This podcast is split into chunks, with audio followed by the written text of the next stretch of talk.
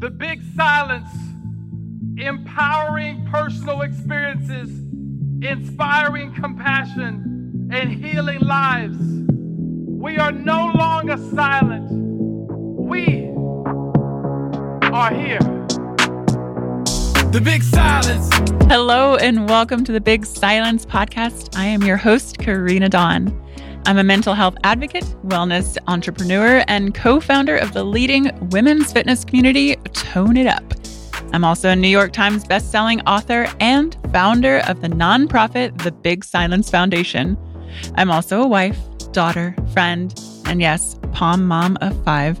And just like you, I'm a work in progress. I have experienced profound grief and trauma, and then found deep joy in life.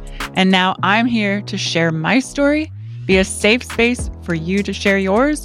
And we're having in depth conversations with psychologists, doctors, spiritual leaders, friends, and others who have been impacted directly or indirectly by a mental health condition. No more embarrassment, no more shame, no holding back, only healing. Let's go! Mental health is my wealth, the stress up on the shelf. Nobody can love me the way I love myself. Seeking ye shall find the truth and the light. I'm living my purpose, so I sleep good at night. No more depression or spiritual recession. And every day that I wake up, it's a blessing. So breathe in, breathe out. Everybody in the house know what I'm talking about. The big silence. The big silence. Well, Demi Lee Tebow, welcome to the Big Silence podcast. Hi. So so good to see you. Thank you for having me. I'm so excited about this. I'm excited to talk to you too. And so I, will say you're an entrepreneur from South Africa and motivational speaker. Your philanthropy work is incredible. Your story, um, and also um, you were 2017 Miss South Africa and Miss Universe. That is right. It feels like ages ago at this point, but was, but it's not. I was thinking. I always say like I predate everything to 2020, and I'm like we kind of lost a couple of years, so it's only like yeah. a few years ago. it's not fair. So basically, three years ago, right? Yeah. So what was it like? I've never been to South Africa. What was it like growing up there? Man, it is just one of it's it truly like Cape Town, which is you know one of our main cities, is truly one of one of my favorite places in the world. Um, I grew up about four hours away from Cape Town in a very very small, tiny little town. Like when I say tiny, it's literally named like the first slow town in Africa, which mm. I actually don't even know what the definition of a slow town is, but you can make it up. You can envision what a slow town looks like. We would buy, you know, our groceries on like the Saturday farmers market. Everybody truly knows everyone. Um, I actually just got back from South Africa a couple weeks ago and um, I went back one to obviously see my, my family. Everyone is still back back home. So I'm, I'm really the only one here in the US. And it was crazy. Speaking of years and how time flies, I actually just had my 10 year high school reunion. So talk about like starting to like that like age thing starting to keep up on me. It was like the first time I feel like, oh, kind of, yeah, like I'm actually getting older now, you know? So, um, but being back home, I mean, you know, you run into literally everyone, everyone that that you've known, that you've grown up with. And that's really sweet. I loved, loved that about growing up in a small town. But in general, South Africa is such a, such a vibrant country. I, I, am so grateful that South Africa was a part of, you know, setting the foundation in my life. It uh, truly shaped like the woman I am today and um, the views I have today, the opinions I have today, the woman I am today. Um, and I think in a in a big way, South Africa created a, a lot of resilience in me that wasn't necessarily always fun in the moment, but looking back now, it's something I'm so grateful for and and wouldn't change for anything in the world. Yeah, because now you live in Florida. Yep, Florida's home for us right now. Yeah. yeah. Do you miss South Africa, or you go back there a lot? Always. Yeah. I, I always, always. There's, you know, like my friends um have they came with to visit me for well, you know, after COVID, everything was closed and lockdown and borders were closed. And so my, my friends that I made in the US, the first time they were able to, to come and visit was, um, was last year and they loved it so much. They literally came back twice in one year. So, and now, you know, whenever I go back, it's like, oh, please, can you get us that? Or can you, can you go buy us that from that specific store? Or so that's, you know, there's so many things that you miss. The one thing I'll tell you, the one thing that I really miss about South Africa is our youth humor. Oh. Um, like, well, we're not funny in America. yeah but you know like humor is is so like culturally motivated yeah. and influenced and like politically as well and let me tell you if there's one country in the world that can't take anything seriously it's south africa in like the I best that. yeah yeah in like the best way um we're currently going through this whole thing of like having a ton of power outages in the country and i mean like the memes and the jokes and the you know it's it's but that's one thing social media helps so much with because you you really feel just close close to home and and that's great so but yeah i miss it so much i go back as often and as much as i can and I stay for as long as I can. That's amazing. And so I want to talk about you were Miss South Africa in 2017 and then went on to be Miss Universe. What is that process like? And emotionally too the competition i don't know I have, no clue but it seems like such a big process and how you come into that and your why around it.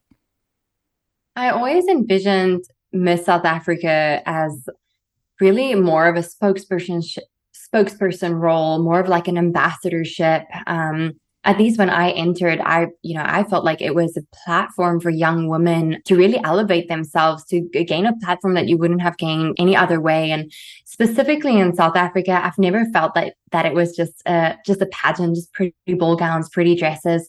Growing up watching the pageants, so many pre- previous Miss South Africas were huge role models to me. A bit, you know, had a really big influence in my life pre pre Instagram, pre Facebook, and mm. um I don't remember a time where I specifically said, Hey, I want to be Miss South Africa one day. I never grew up doing a ton of like pageants other than like the mall pageant close to our home because you get like vouchers to the mall to go shopping if you win, you know? So, um, but I, I do remember telling myself like, that's the type of woman I want to be one day. It's always been something very influential in my life. And so, um, it's actually a very I would say strenuous process. I mean, from entering to competing I think it was over six months. I entered like in June and the final was like in, in March, you know, on and off of interviews and appearances and challenges and all the stuff. And in the, you know, your training, there's girls that literally put their jobs on hold or their studies on hold to be able to compete. And, and that's kind of how serious people take it. I remember when I entered, I was like, man, like I really have to give this my best because coming back and going through this whole thing again, if I do not win, um, would be a lot. And I don't know if that's a commitment that, you know, that I would financially, physically, emotionally be able to make. So I've worked really, really hard. And my mom always, my mom always told me as a little girl, Hey, Demi, if you do something like whatever you do in life, make sure you do it well. Like if you clean homes for a living, like make sure those homes are the cleanest homes on this, this planet. If you become an actress, like make sure you know your script better than anyone. You can outwork anyone um, if you're dedicated, if you're disciplined. And that was something that I've kind of implemented in my life from a young age. Yeah, and I can see because you were a woman on a mission and you had a mission to share. And you went through, well, then you went on to win Miss Universe and teach everyone then how to be unbreakable. You went through a really uh, traumatic experience. Can you share that? Are you open to sharing it? Uh, yeah. Yeah. Yeah. Um, you know, one of when I said earlier, South Africa made me very resilient. Mm-hmm. You know, the fight against gender-based violence, especially against women and children in our country, is is very real. And I think it's something that, you know, every woman in South Africa grows up knowing about. I think, you know, most people would be able to say that they know someone or they know someone that knows someone that um, that's been affected in one way or another, whether that's a stranger in a relationship. You know, growing up in South Africa, it's always been something that's been kind of top of mind to to look out for myself to have my own back to be aware to um, you know be cognizant of my surroundings my my dad like made me learn how to change a tire on my, on my car before I was before I was allowed to drive my vehicle. And mm-hmm. um, I went, I've, I've gone on like many safety driving courses and women's empowerment courses. And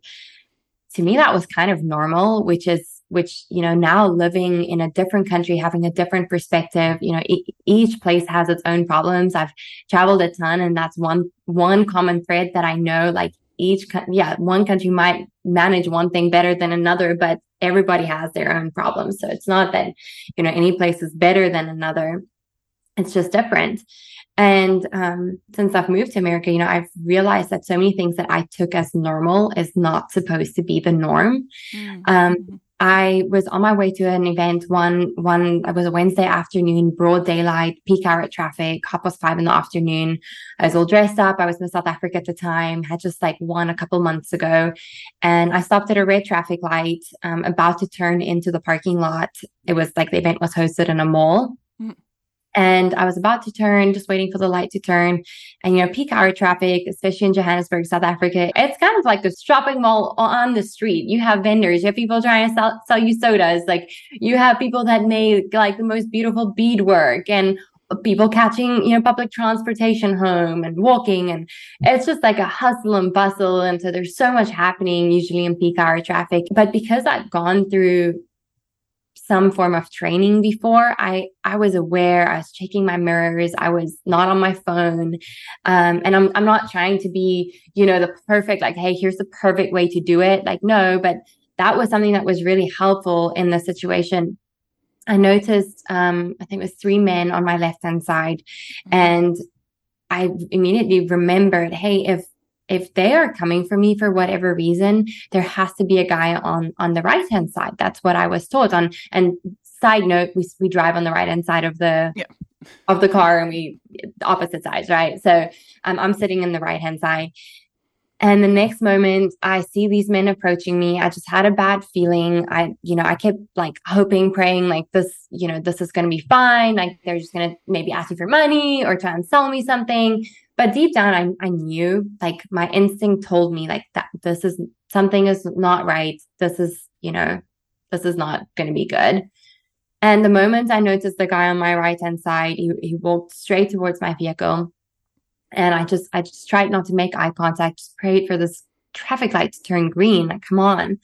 And the next moment, the guy on the right hand side knocked on my window and I like very briefly like glanced over to just uh, well, one, I wanted to see what's what's happening, and two, you know, I'm not just going to get out of the car for no reason and run away. Um, while he knocked, I kind of glossed over, I ignored him, and the next moment, um, when he knocked again, and I looked and I looked forward, the, the one of the men on the on the other side of the vehicle pointed a gun right to my head, like oh, over the you know, like over the windshield, like yeah. uh, or the windscreen, like kind of um lying over it. And at that moment, I realized, well, like I have three choices. I can do nothing. I can try and run, or, you know, at that point, it wasn't necessary to fight back necessarily, but that was an option, right? But I, I immediately, you know, decided to surrender, to get out of the vehicle, to get away. And that's exactly what I did. But the moment I tried running away, the guy on my side of the vehicle, after searching me, you know, for personal belongings and stuff, grabbed me and grabbed me by my arm, tried to push me back into the vehicle. Um, and I realized, well, okay, I tried to to run away. That didn't work. I can still do nothing, or I can try and fight back. And I remembered, like in that moment, that the second destination was never will never get better than the first destination. Whatever's about to happen in your driveway is not going to get better somewhere downtown in some dark alley, right? Like mm-hmm. we can, I think, all agree to that. So um, I decided, I'm, decided I'm not going to comply. Yes, I might get shot, but I can get try and find my way out of this at least try. Mm-hmm. and i i remembered one one self-defense workshop that i attended that taught us like one move just one move and that was how to punch someone really hard in their throat. And i was like well if there's ever a time that i'm going to use that skill it's going to be now. And i tried to punch him as hard as i could in, in his throat. I mean by no means did i hurt him or disable him, but I startled him enough to buy me a split second of opportunity, a small window of opportunity to get out and to run away. And that's exactly what I did. This was really traumatic. That whole process was really traumatic. But Karena, running up that avenue, broad daylight, half past five in the afternoon, knocking on window after window after window, and nobody would stop to help me. Really, in the cars, nobody. Like, nobody would no. stop. Yeah, like in traffic, nobody would stop. And I there mean, were witnesses when this was happening. I mean, the people, their their windows were open. They could hear me. It was bumper to bumper traffic. You know, people could hear what I was saying. I I'll never forget this one woman's face. She she had her window open. I said, "Hey, I've, I've been carjacked. Please, can you help me? The guys are literally right there. Like, please, can you let me to safety?" And she just like shooed me away, like said, "Get like get away from me!" Like, and like rolled up her window. And I'll like never forget her. I obviously like startled her and probably caught her off guard, but yeah. you know, I'll never forget that moment of like not knowing what what's next, looking behind, not knowing if I'm being shot in the back, not knowing if then I start thinking, you know, are any of these like cars that I'm knocking on, like are they a part of it? They're like, get on. Um, yeah, yeah, yeah. Right. So um that I can talk a lot about it. I feel like I've talked a lot. Anyway, I just realized, you know, after going through trauma trauma counseling, working through the scenario, I realized like I never want to be one of those cars that decide to turn a blind eye, decide not to see, decide to look the other way. It's one thing if we don't know, but it's another thing when we know and we decide not to do anything. Yeah, that's so. One thing you mentioned in the beginning is your intuition, and you knew like you felt something. What would your advice be for someone who this is happening to and their in- intuition? Listen, I'm I'm no expert. I don't have a degree in psychology or anything, but I I can talk from experience. And one thing that I know is, especially as women, we've been told culturally so many times, and I, I you know see this every woman I've met from whatever country that might be. I think we can resonate with. We've been told to not make a scene, to not make a fuss, to not cause drama, right? Like yeah. don't cause drama. Just behave and like be prim and proper and do what you're supposed to be doing. And I actually don't think that is that is that is what we should be doing. You know, I I don't think that we ever need to stay quiet so that mm-hmm. somebody else can stay comfortable. Yeah. And if there was a moment in my life where that really came to fruition was it was in that carjack situation. And listen, I know that a carjack situation is might be very far fetched, and that might be something that hopefully a lot of your listeners never never have to go through or never experience. But you know that counts for that new friendship, that new relationship that you're embarking on and you're there's something that doesn't feel right and you don't want to be dramatic about it and you don't want to cause a scene about it so you just kind of go with it, right? Yeah. I had a situation at a gas station when I lived in LA, and it, my husband and I were driving to Palm Springs, and I had one of my dogs. I have five dogs. I know you have three, so I, I have two dogs. your dogs are much. your dogs are much bigger than mine. Mine are all like five to seven, eight pounds, but love them. Um, but so I had one of them on my lap at the gas station. My husband was pumping gas and I started looking around and being aware, and I noticed that people were starting to surround. And I was like, mm-hmm. no, I'm in my head. Not, it's nothing, you know? Yeah. And then I started mm-hmm. getting nervous and like thinking, and I should have, you know, told my husband, just get in the car and let's go. But God did something where a police officer pulled up next to us and mm-hmm. said, Get in your, to my husband, get in your car. So you're about to have a carjacking. And wow. he was like, What? She's like, Just get in your car and I'm going to guide you back to the freeway and make sure you're safe. Wow. And so he was like, he got in the car and we drove, and the police officer helped us. You know, she drove wow. for a few miles behind us. Mm-hmm. And we were just the like quiet the whole drive to Palm Springs, just like, what could have happened if, because I didn't speak up. I wasn't like, Bobby, you know, I didn't want to, you know, yeah. and. Yeah we were just like, wow, what you know would have happened, especially with our dog in there. I'm like, what if they stole our dog? but oh. or just our life. It's just yeah, your intuition. Just you know, what are what is your you had to go? You went through trauma counseling after that mm-hmm. experience, and yeah. how I'm just curious because I know with trauma, then putting yourself back in that situation again, did it take you a long time to be able to drive alone again, or anything like that? Yeah, I mean Yes, definitely. I um I went I I, I like attended trauma counseling sessions and we actually did I think it's called EMDR. Um that, yeah. yeah. And wow, like that was truly something that it's like the one with it's like the tapping therapy, yeah. right? Where mm-hmm. like yeah. And so um that was something that was like really, really helpful. So I wasn't able to attend counseling like right away. It took like about a week for me to, you know, get set up and like get into like sessions and stuff. Um, and and that I just remember like it probably took like a month for me to take a shower mm. and to mm. open my eyes in the shower. Mm. Like it, like washing my hair I mean to close my eyes in the shower, like mm. washing my hair, like face running down my water my eye, my face. Water running down. What I get it. I get it.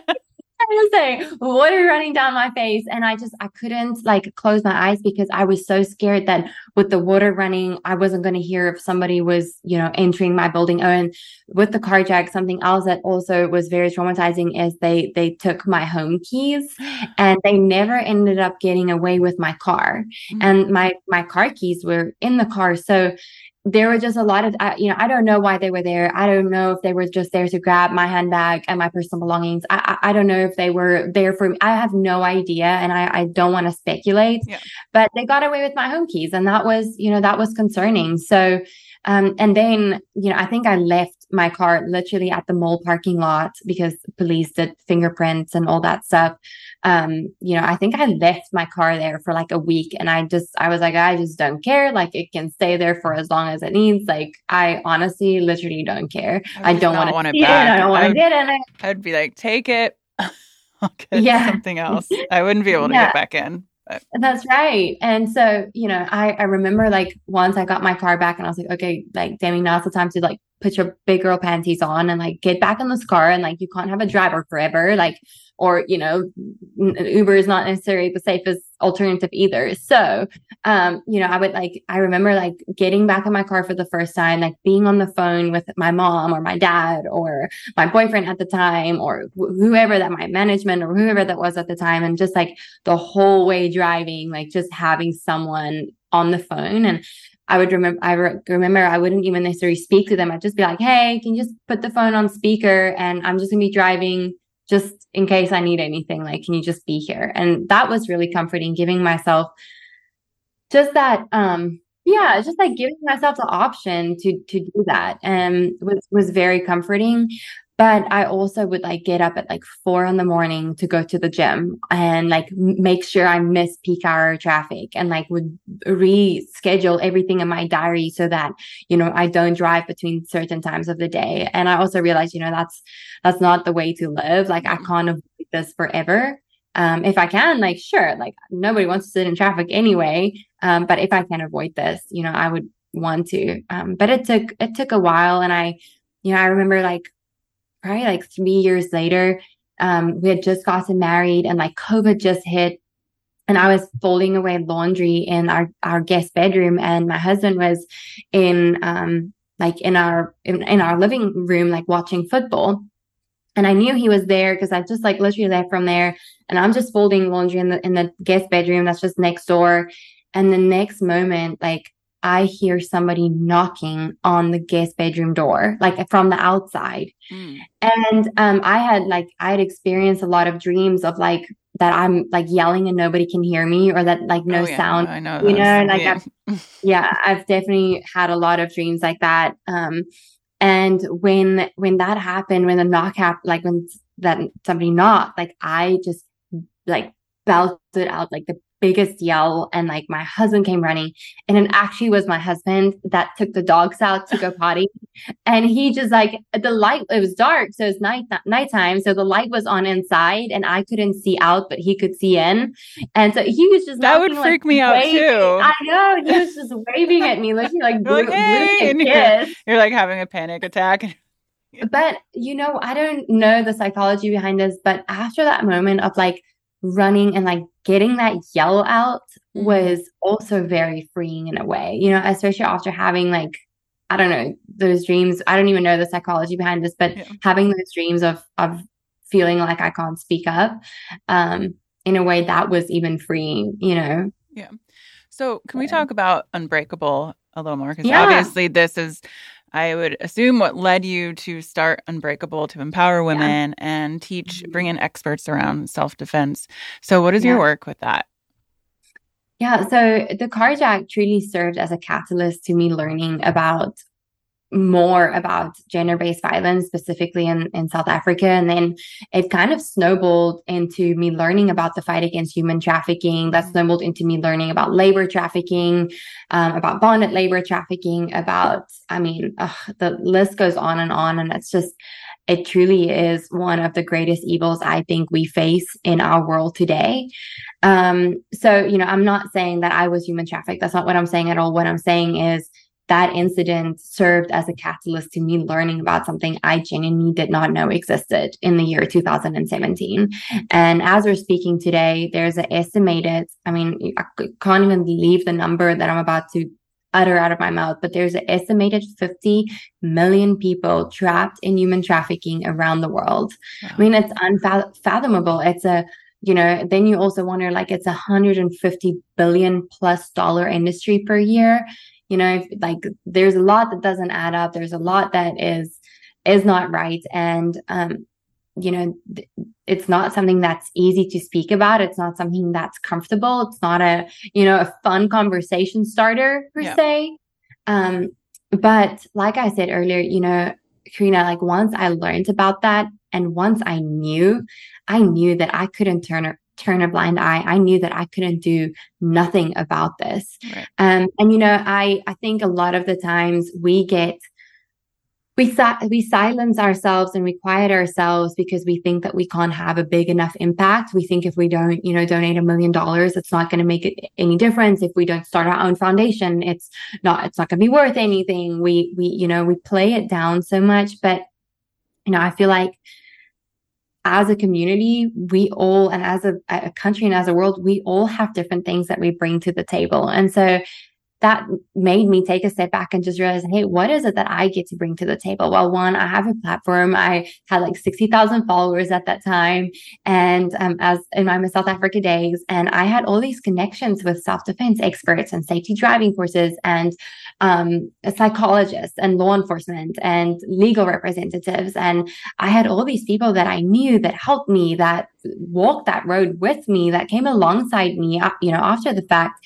And I realized, well, what if I like bring this to women in South Africa? Like, what if I give other women the same opportunity to learn the skills and the knowledge and therefore gain those practical tools um, that I was able to, to learn before this incident? And so that's where Unbreakable was born.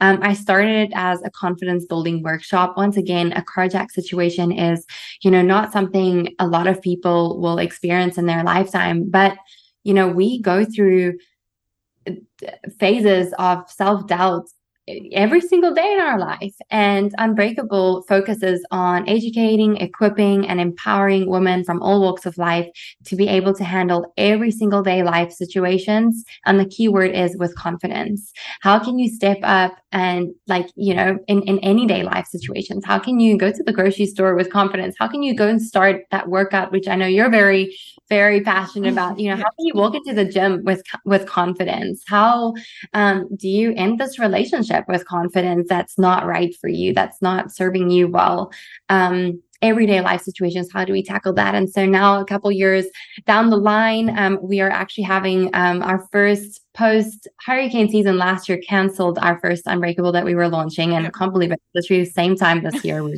sitting with the same situation but we're having um, our first Unbreakable on the 7th of October here in hometown Jacksonville, Florida. And I know you had Dr. Caroline Leaf on yes. your podcast a little bit ago. She's just, she's actually a fellow South African, believe it yes, or not. Yes.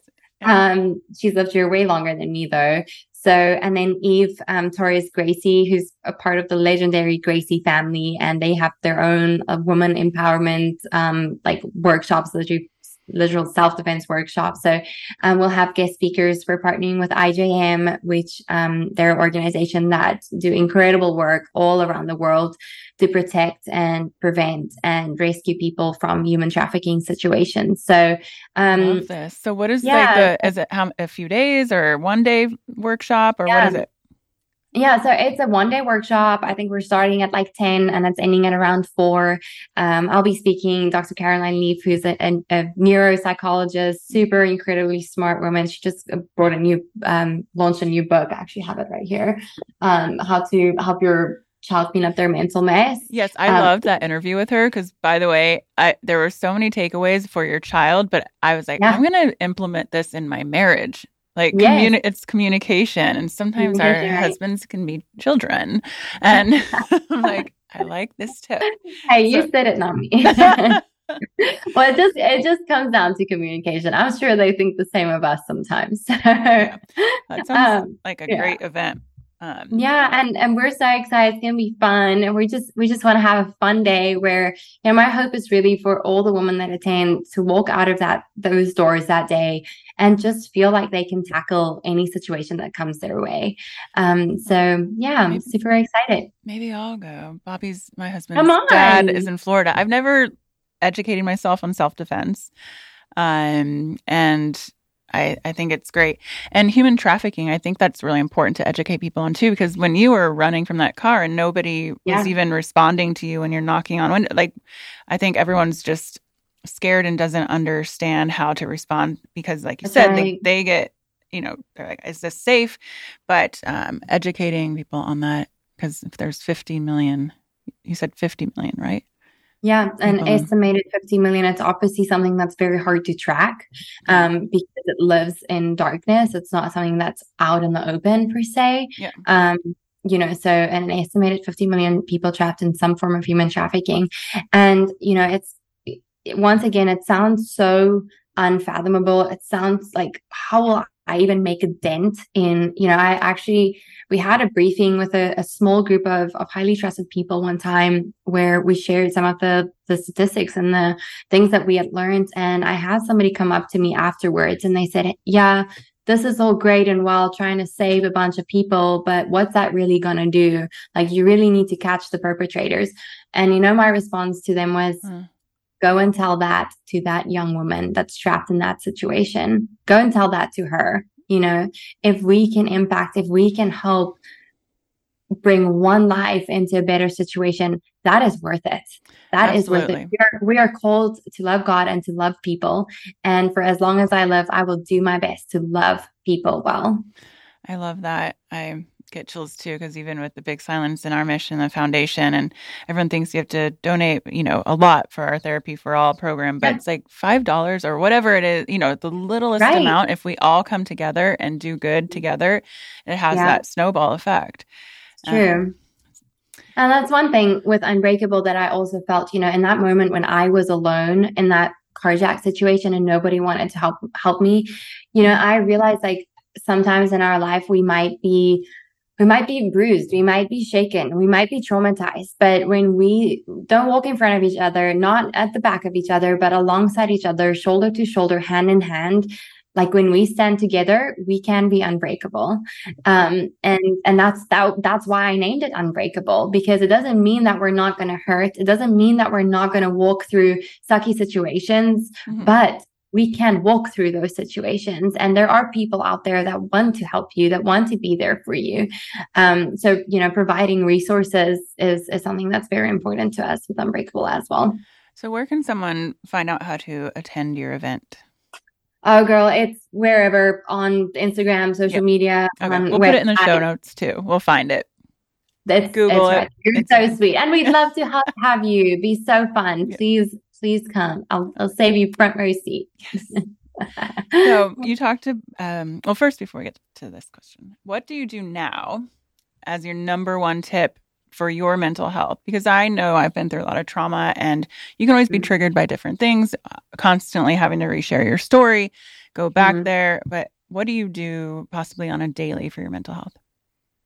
One of the things that I was taught in therapy was actually the more you speak about your story or what happened to you, the more it becomes a story and the emotion kind of gets removed from that. Um, obviously, there are things that can be very triggering.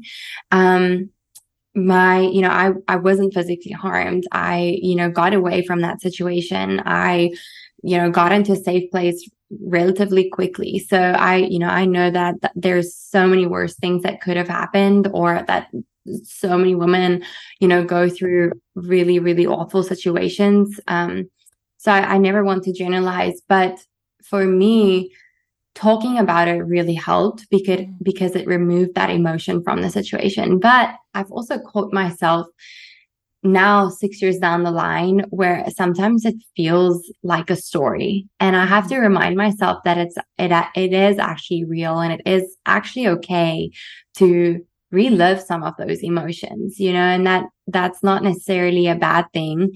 Um but it's it's how we how we use that to move forward, not to pull us back, but how we use that as a launching pad to be able to move forward, to be able to heal. I'm very grateful that I had really strong, amazing woman in my life. My stepmom is actually a neuropsychologist herself. Oh, wow. Um, so from a young age, I, she taught me about healthy boundary setting. She taught me, you know, about all these things. Like she equipped me with, with so many emotional, um, and practical like tools that I could apply to my life and that I still apply to this day. Um, my parents are, are divorced. And so I have four parents now. My, my parents are both remarried. And so I'm grateful for four extremely loving parents that are, you know, that's always there. And i know that's not always the case for for everyone but you know one thing that i also realized with with that situation is that we get to choose not just who speak we, we don't get to choose to speak about our life right? Like people can say whatever they want about our life. People talk about us. People mm-hmm. say things behind our back. People might say things to us but we get to choose. We have the power to control who we allow to speak into our life Yes. And once I realized that, especially, you know, with social media and comment sections, it gives everyone and anyone the platform to say anything they want. And mm-hmm. even when it's hurtful, even when they don't think you read it, even when they don't see you, you see it, you know, um, it's real it's made me realize that I get to control who I allow to speak into my life. And I I'm all about constructive criticism. I feel like that makes me better, but I have to make sure that where that criticism came comes from is that one, it's constructive and two, it comes from a loving, caring place. So that's something that I constantly like fight through and co- constantly, you know, kind of sift through in a way. And then um it like exercising, being active, having three adorable, loving dogs, you know, like those are all things that are just on a daily basis, something that I feel like is so good, so good for me. I am actually sitting in my home office at the moment and um, I work from here a lot because when I travel, like I don't necessarily want to drive, yeah. you know, to our office space and stuff. So I work from home a lot, but I've, I've had to force myself that to like get out of the house, to go and have a coffee with a friend, to like go and put makeup on, put some cute earrings in, you know, like, yeah. like brush my my hair and put an actual outfit on. so, you know, it it's it's figuring out like what works for you, what makes you feel good, like what what what energizes you. Yeah, definitely working out was what I was going to ask you next too. Like what is your mm-hmm. workout? I was in such great shape a couple months ago and I feel like I've been like the strongest I've ever been. Like I, you know, like I started weight training for really the first time in my life. Um, and it was so motivating because i always i always just did like high intensity interval training. And, and i always thought like that's what i'm supposed to do for, you know i don't want to build bulky muscles. And i had like all these stereotypical views in my in my mind. And right now like in all honesty i'll like with the current like just schedule and things that i'm working on i'll just say like i'm just doing my best. And that's okay. that. that is perfect. Hey. You know, i am just doing my best but i'm not I'm not deciding to do nothing. Like if I can work out one time a week, that's one time a week that I, that I, that I did something. If I don't have the energy to do to deadlift 90 pounds today, I'm gonna take my dog for a walk. I'm gonna at least try and do something. I'm gonna do 10 step ups. I'm gonna just do my best to love myself and love my body and give it what it needs to function really well. If that means I'm just going to do a stretch session, then I'm going to do that, but I'm going to try and do something. In an ideal world, I love to work out about four times a week. Um, I love, I've really started getting into weight training and I actually started getting into it because my my both sides of my family has like a real have like a really bad like back history. Mm-hmm. Sorry, mom and dad, sharing all your secrets. But I, I, you know, I started doing Pilates and I started realizing, wow, I really have to be proactive and like it's literally a thing on like both sides of my families, both of their families.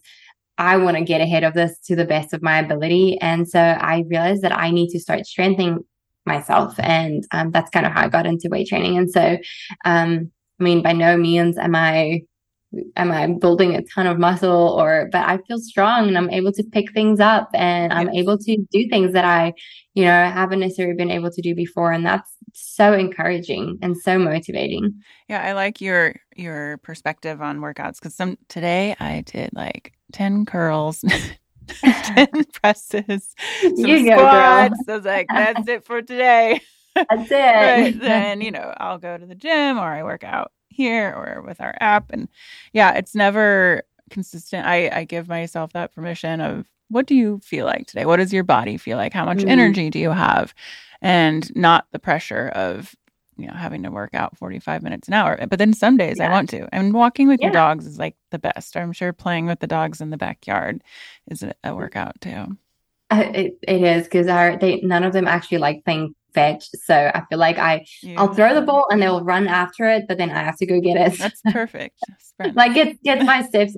But you know, Karena, I do want to say I also don't think that we should be you know, yes, we need to be kind, but sometimes kindness means pushing ourselves a yeah. little bit beyond our comfort zone.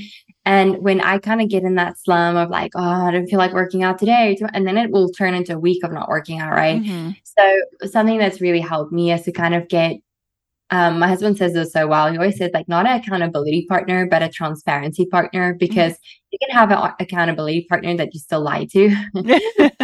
transparency partner, you don't, right? Yeah. So, um, so I like I have my set group of girls that love working out, and sometimes it's just like, hey, we're working out tomorrow morning at this time. Here, let's go. And yeah or or I'll book a workout class. Um, yes. or once I've like and I'll like pay for it up front and I'll know, hey, if I don't show up, like I'm gonna be charged. So somehow that's also a way to hold yourself accountable um yeah. and to push yourself a little bit. So, yeah. And even today, because I was telling myself I wasn't going to work out at all, but I went and I picked up dumbbells and I said, just go. And yeah. it ended up being like a 15 minute workout. But I was like, once you, you never like, regret it, right? Yeah. So I just yeah. started doing it. I moved my body and that was good. I was just having a little funky morning, which is fine. It happens. But I even like a 15 minute workout made me feel better.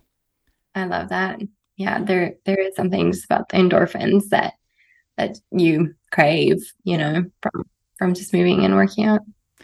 Well, Demi, is there anything else you want to share?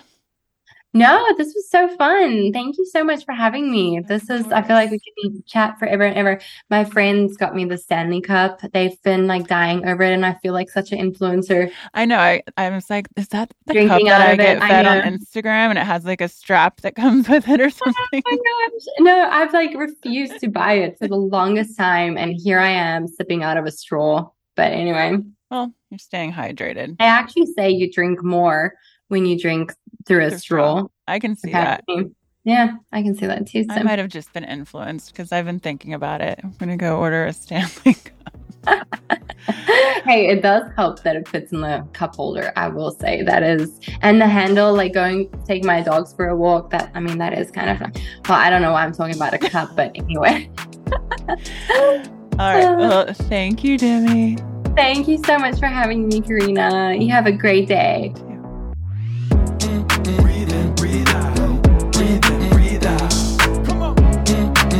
Thank you for joining us today and every Wednesday. If you or anyone you know needs help now, text HERO to 741 741 to connect with a crisis counselor. Our crisis text line is private and confidential. If you loved this episode or think a loved one could benefit from listening, please share. And follow us on Facebook and Instagram at the dot big dot silence. Head over to thebigsilence.com to sign up for our newsletter to stay in the loop for live events coming up and details on the release of my memoir, The Big Silence.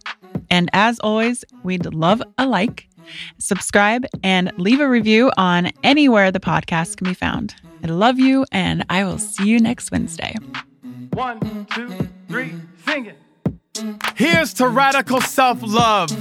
The type of love that will defeat anxiety. The type of love that defeats depression. This is the one life. This is the moment. This is the time to dig in, to be who you already are.